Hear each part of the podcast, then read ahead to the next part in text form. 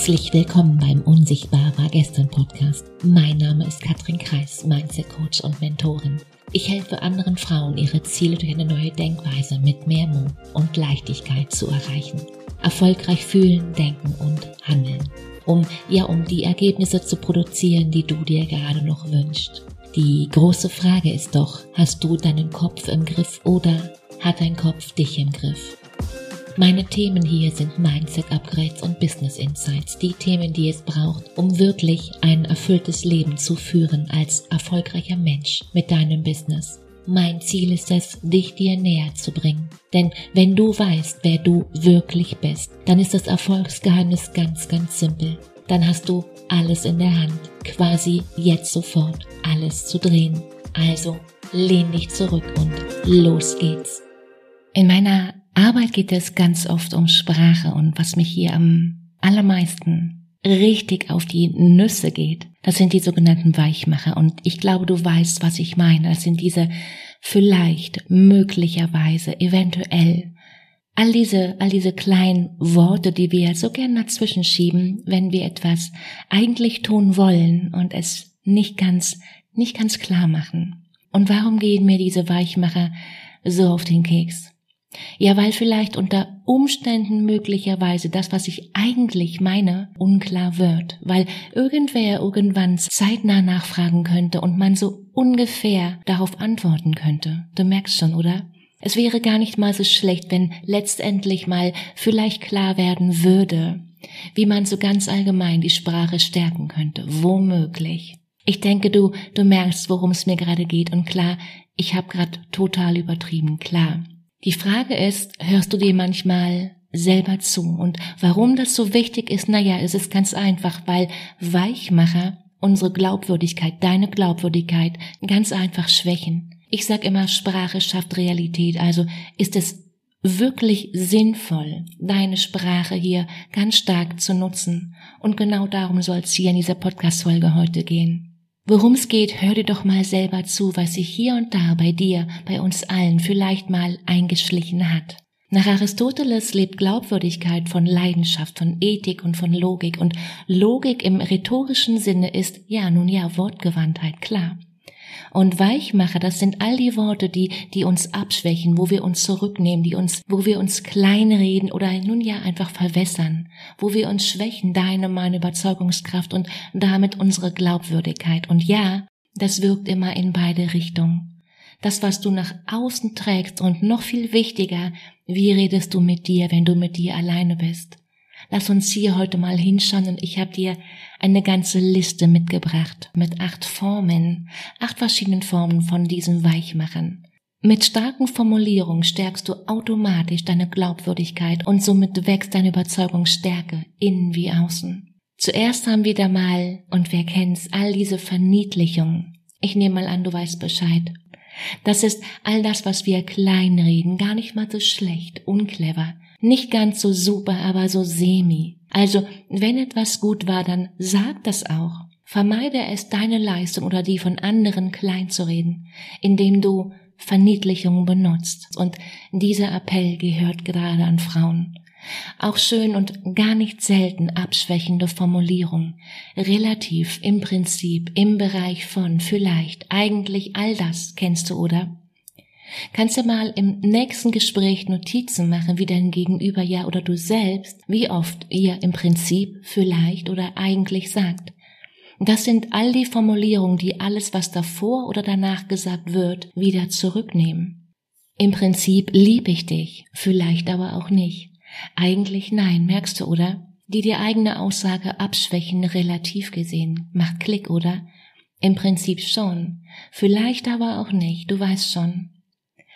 Die, die vielleicht schlimmste Sorte, wie ich finde, sind die sogenannten Konjunktive. Es macht mich wahnsinnig. Das sind all die Dinge, das sind all die Dinge, möchte, könnte, wollte, sollte, müsste, hätte und so weiter. Oh mein Gott. Mach du mal den Test, sprich mal, sprich mir mal nach und hör dir den Unterschied an. Ich möchte mich gern bedanken oder ich bedanke mich. Ich könnte das jetzt machen, Katrin, oder ich mach das jetzt, weil ich denk, könntest du mal aufstehen. Merkst du, oder? Das funktioniert nicht. Du stehst oder du sitzt. Punkt. Du könntest nicht versuchen aufzustehen, nein, und auch nicht wollte, sollte, müsste, hätte und so weiter. Hätte, hätte, Fahrradkette, du kennst den Spruch. Genauso wenig könntest du versuchen zu sein oder, oder könntest du lesen. Könntest du singen, könntest du tanzen. Du liest, du singst, du tanzt, du machst es einfach, Punkt, oder? Du machst oder du machst es nicht, du lernst oder du lernst nicht, du entwickelst dich oder eben nicht, du buchst den Coach oder eben nicht, richtig? Schau, der Konjunktiv, der schwächt jedes Anliegen und lässt uns darüber hinaus ganz oft nun ja als Bittsteller dastehen. Probier's mal aus. Viertens und wunderschön vorausgehende Weichmacher. Dinge wie normalerweise.